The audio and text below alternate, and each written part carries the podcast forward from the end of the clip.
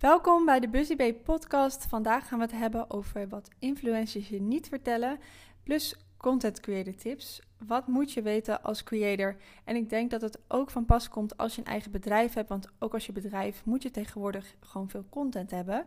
Zeker als je ook je social media wil groeien. Dus wat zijn nu de dingen waar eigenlijk niet heel veel over gepraat wordt online. Misschien is het wel ooit een keer gezegd, maar in ieder geval, dit wordt niet veel besproken en ik ga het vandaag allemaal met jullie delen, alle tea. Dus laten we snel beginnen. Als eerste wil ik het gaan hebben over betaalde samenwerkingen tussen creator en bedrijf.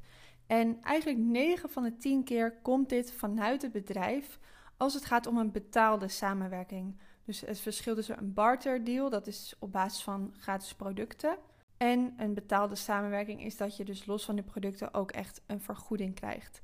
En eigenlijk is een barterdeal altijd ongunstig, maar daar kom ik zo even op terug. En soms zit er een agency tussen. Zij onderhandelen en zorgen vaak voor een hogere vergoeding. Maar aan de andere kant nemen zij natuurlijk ook een percentage voor het feit dat ze een agency zijn en hun werk doen. En voor jou dat contact en alles regelen. Vaak gaat het zo vanuit het bedrijf. Zij bedenken een campagne. Ze denken, nou, we willen met zoveel creators samenwerken. Of we willen zoveel TikToks of zoveel Instagram posts. Nou, dan gaan ze dat of mailtjes sturen of uitbesteden aan zo'n agency. En eigenlijk op basis daarvan hebben ze al het budget bepaald. En is er bijvoorbeeld een totaalbudget voor die marketing. En dan zeggen ze, nou, verdelen jullie het maar um, onder het aantal creators. Dus dat is eigenlijk hoe zo'n betaalde samenwerking dan tot stand komt. En eigenlijk 9 van de 10 keer is dat dus niet omdat jij als creator mailtjes stuurt en zegt: Hey, willen jullie een betaalde samenwerking? Vaak krijg je daarop terug van: um, Bedankt, we houden je in gedachten voor de volgende keer. Of ze zeggen: We kunnen wel een barter deal doen. Dus dan krijg je gratis producten in ruil voor content. En waarom wil je eigenlijk dit niet doen? Omdat je uiteindelijk jezelf hiermee tekort doet. Die producten heb je zo nodig om de content te maken en dat weet het bedrijf ook. Je kan niet zonder die producten content maken voor ze. Dus ongeacht hoeveel volgers je hebt, de producten zijn een must voor die content. Maar met die producten kan jij niet de huur betalen en als je vanzelf iets van 100 of weet ik veel hoeveel shampoos, mascara's, van alles hebt liggen, dan schiet je daar gewoon niks mee op qua ja, voor jezelf. Maar ook neemt het allemaal ruimte in beslag in je huis. En zelf denk je, wat moet ik met al deze spullen? Ik heb zelf al zoveel weggegeven. Maar ja, heel ander onderwerp vanzelf. Dus we gaan weer even verder. Maar hoe ga je dit nu wel goed aanpakken? Houd je aan je prijzen. Spreek met jezelf een minimumbedrag af. En inmiddels is het ook zo dat je eigenlijk twee verschillende prijzen kan aanbieden. Ten eerste het onderdeel content maken. En het feit dat die content dan bestaat en dat merk kan gebruiken op hun socials om hun merk te promoten. En ten tweede heb je, dat wordt trouwens nu op TikTok heel veel user-generated content creator genoemd. Dus het is ja, ook weer een heel ander verhaal. Maar dat zie je nu heel veel. UGC creator. En dat is dus echt, maakt niet uit hoeveel volgers je hebt. Het gaat om het maken van die content. En dat het niet in een um, dure studio is, maar juist wat meer voelt als ja, letterlijk user-generated. En eigenlijk heb je ook nog een derde categorie en dat is namelijk gebruiksrechten. Dat het merk betaalt voor het gebruiken van jouw content. Dat zie je heel veel in de modellenwereld. Als je dan een shoot doet, krijg je een bepaald bedrag voor het shoot op die dag. Gewoon dat jouw tijd en dat je aanwezig bent en dat je daar je werk doet als model. En dan vaak het bedrag wat je krijgt voor de usage, voor de gebruiksrechten, is veel hoger. Dus denk hier goed over na. Je kan dan misschien een wat kleinere prijs doen voor het maken van de content. Maar hoe meer volgers en hoe meer engagement je hebt, kan je natuurlijk daar meer voor vragen als ze dan ook willen adverteren. Wat je ook kan doen is bundles aanbieden. Dus je zegt bijvoorbeeld, je krijgt twee TikToks, je krijgt drie Instagram stories en dan krijg je x bedrag. In plaats van als, mensen dat los zouden kopen, dan zou het een hoger bedrag zijn. Dus maak een leuke bundel en jij bent dan toch al bezig met je content. Dus dan ja, krijg je juist een hoger bedrag. Je moet wel iets meer aanleveren, maar ja, als je toch al bezig bent met maken, zo kan je dat het beste doen. En zorg dat er gewoon veel content op je account staat. En vanzelf zul je ontdekt worden door die agencies en door bedrijven. En dan komen zij dus naar jou voor betaalde samenwerkingen. Maar het is belangrijk dat je met jezelf een minimumbedrag afspreekt. En juist niet akkoord gaat met al die barter deals of voor hele lage prijs. Zo en zo zie ik mensen voor onder de 100 euro iets doen. En dat is echt niet realistisch voor minder dan 100 euro. En de content en het posten en de gebruiksrechten. Dat, dat, het minimum echt is 100 euro. Al helemaal als het om video gaat. Stel ze vragen één foto en je hoeft het niet te posten op jouw account. Nou ja, dan kan je ook iets minder doen aan de hand van hoe goed jouw foto's zijn en hoeveel ervaring je hebt. Maar spreek met jezelf een minimumbedrag af. En ga er niet onder, want wat gebeurt er? Die bedrijven gaan kiezen voor de goedkoopste personen. En eigenlijk werken we zo voor onszelf de prijs omlaag. Stel van iedereen is het minimum 1000. Dan moeten ze wel akkoord gaan met 1000. Snap je wat ik bedoel? Dus wees niet bang om een hoog bedrag te vragen. Jij bepaalt zelf wat je waard bent. En er zijn genoeg bedrijven die het wel willen betalen. En als ze het niet willen betalen, dan zeg je helaas misschien de volgende keer. Wat hierbij ook belangrijk is om te vermelden, is dat je met een specifieke niche meer kans hebt op een samenwerking. En ik zie op TikTok hier heel verschillend advies over. De een zegt ja, je moet heel goed een niche hebben, heel, heel, heel specifiek. En de ander zegt weer van nee, je moet geen niche doen, je moet lekker van alles wat doen. Nou, super verwarrend. Welk advies moet je nou opvolgen? Wat zou ik je aanraden? Tenzij je al weet van nou, ik wil make-up video's maken, daar ga ik 100% voor. Dan is je niche make-up. En dan kan je het heel specifiek maken voor een bepaalde leeftijdsgroep of een bepaalde, bepaald merk of bijvoorbeeld budget of juist dure make-up. En dan ga je het wel heel specifiek maken en zou ik zeggen blijf bij de niche make-up. Maar het moment dat jij zegt, oh, ik ga beauty, fashion, lifestyle. Wanneer doe je dat wel, wanneer doe je dat niet? Ik zou je aanraden om daarmee te beginnen. Want dan kan je zelf ook ontdekken. Wat vind ik leuk om te maken? Vind ik het leuk om outfit shoots te doen? Of ga ik liever in mijn eentje zitten, opmaken en dat soort dingen? Of ga ik liever vlogs maken? Dus in het begin snap ik waarom mensen zeggen: ga niet heel erg in op een niche. Moment dat jij bijvoorbeeld ja, dus heel erg specifieke, hele goedkope make-up doet. En vanzelf denk je, nou, ik koop eens uh, wat duurders. Dan jouw volgers denken, huh, waarom koop je zoiets duurs? En dan matcht het niet meer. Dus daarom zegt ze, doe niet te specifiek. En zo kan je dus in het begin ontdekken, wat vind jij fijn om te maken? Wat vind je fijn om te posten? Wat werkt goed? Waar reageren mensen op? Waar kan je iets, ja, jouw ding vinden, zeg maar. Ik heb daar zelf heel lang mee gestruggeld. En nu merk ik gewoon met het organiseren en de business dingen, het geld verdienen. Dat vind ik super leuk. Daarom heb ik ook twee accounts. En het eentje is echt meer persoonlijk van mij en heel erg het organiseren. En de andere is business en geld verdienen en dit soort dingen. Dus ik heb daarom twee, want ik vind het allebei heel leuk en ik ben er heel veel mee bezig. Maar uiteindelijk wil je toch naar een niche en dat gaat je ook helpen met samenwerkingen. Een voorbeeld. Er is één meisje met een account en zij heeft fashion content, eh, voeding en sporten en make-up. En er is een make-up merk en die wil hun nieuwe mascara promoten. Dan is er nog een tweede creator en dienstcontent is skincare en make-up. Voor welke creator gaan ze kiezen? Voor degene die alleen maar skincare en make-up doet en die dus ook meer concurrerende merken noemt? Of gaan ze kiezen voor degene die ook fitness en voeding en fashion content maakt? En misschien zou je denken, oh, ze gaan voor diegene die ook ander soort content maakt, want ze doet dan minder make-up, dus dan is het minder concurrerend. Ik kan me nog ergens bij voorstellen waarom dat misschien zo is.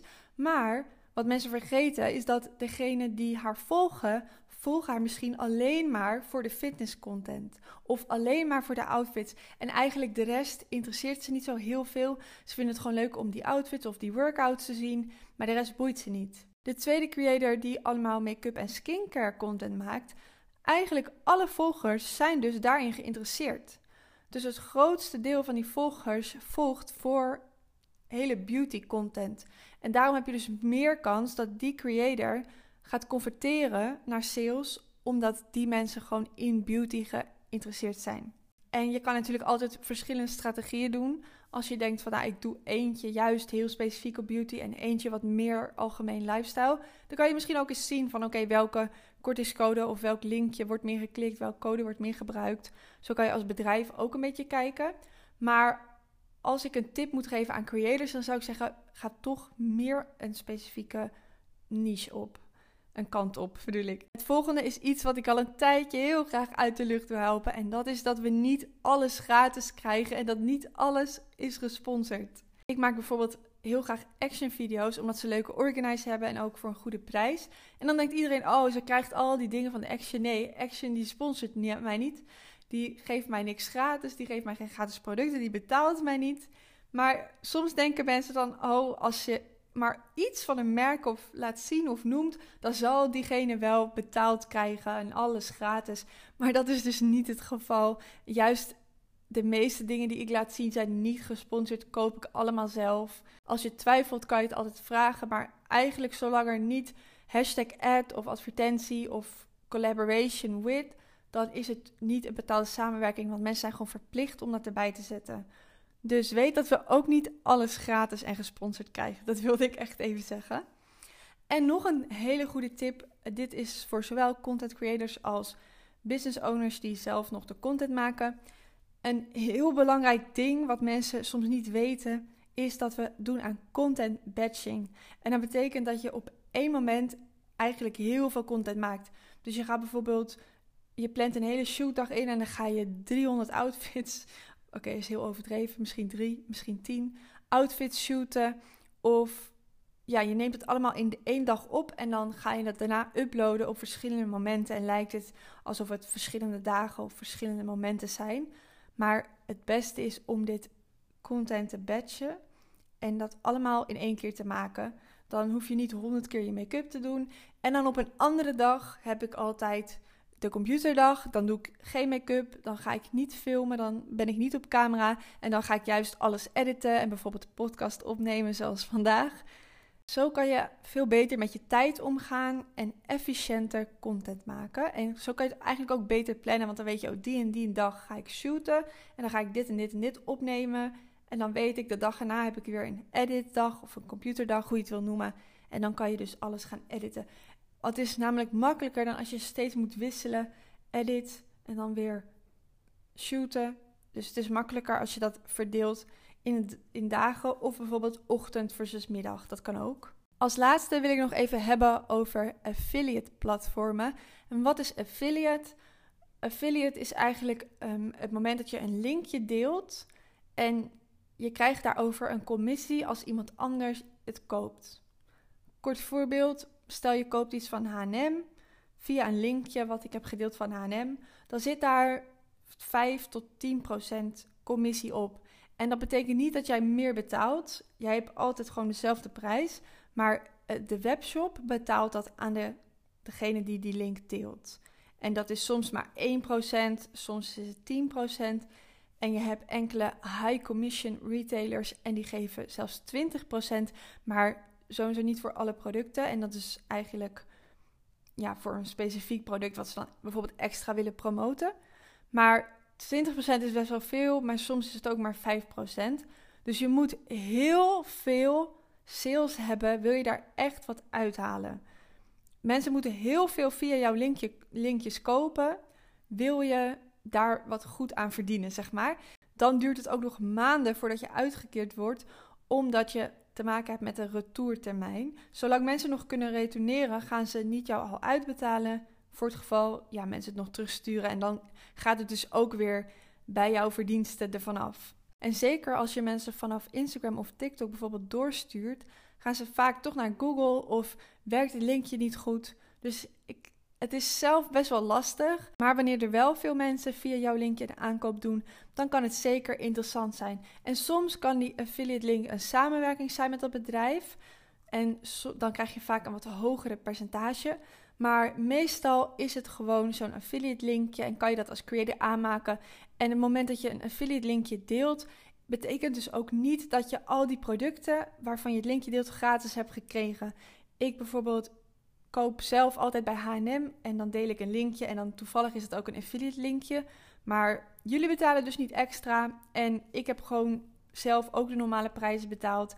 Maar als mensen dan door mij bijvoorbeeld een bepaald item kopen, dan krijg ik daar een heel klein percentage voor. Dus zou ik affiliate aanraden? Ja, zeker. Alle kleine beetjes helpen. Maar weet dat het wel even duurt, want je moet ook veel volgers hebben en mensen moeten echt veel klikken en kopen. Wil je daar heel wat uithalen? Maar mocht je je afvragen, oké, welke affiliate platformen zou je aanraden? Ik zou aanraden bol.com, Rewardstyle en Amazon. En er zijn er nog veel meer, maar die drie vind ik zelf wel het meest gebruikt en waar je de meeste producten op kan vinden. En bol.com kan je vrij makkelijk aanmelden. Bij Rewardstyle moet je goedgekeurd worden. En volgens mij moet je bij Amazon ook goedgekeurd worden, maar dat gaat wel iets minder streng dan Rewardstyle, want zij kijken echt naar je account en je volgers en zo. Maar dat zijn dus de affiliate platformen die ik zou aanraden en nog wat extra informatie wat je daarover moet weten. Maar vooral belangrijk dus, het is echt maar een heel klein percentage. Daarom soms handig als je juist wat duurdere producten zou delen of een heel goedkoop product, maar dat veel meer mensen op de link gaan klikken. Dan heb je er echt wat aan. En belangrijk dus, je wordt pas heel laat uitbetaald. En belangrijk om te weten, je krijgt niet per se de producten gratis. En degene die koopt via de link betaalt dus niet meer. Dat vind ik echt wel belangrijk uh, dat mensen dat weten. En daarmee weet je vandaag wat meer dingen over wat influencers je niet vertellen en wat content creator tips. Laat me vooral weten als je nog vragen hebt. Dat kan via Instagram. En ik zou het heel leuk vinden als je de podcast een review wil geven. Dat zou me heel erg helpen. En heel erg bedankt voor het luisteren. Tot de volgende keer.